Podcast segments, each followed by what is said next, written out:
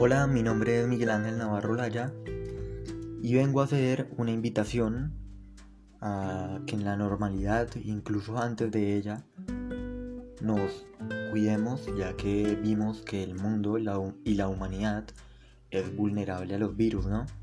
El COVID-19 es un virus que no es letal en su totalidad y aún así nos logró afectar mucho como sociedad.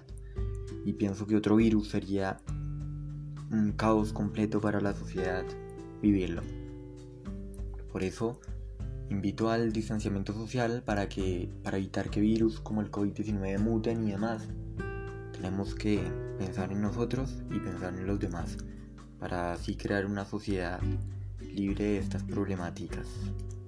Muchas gracias.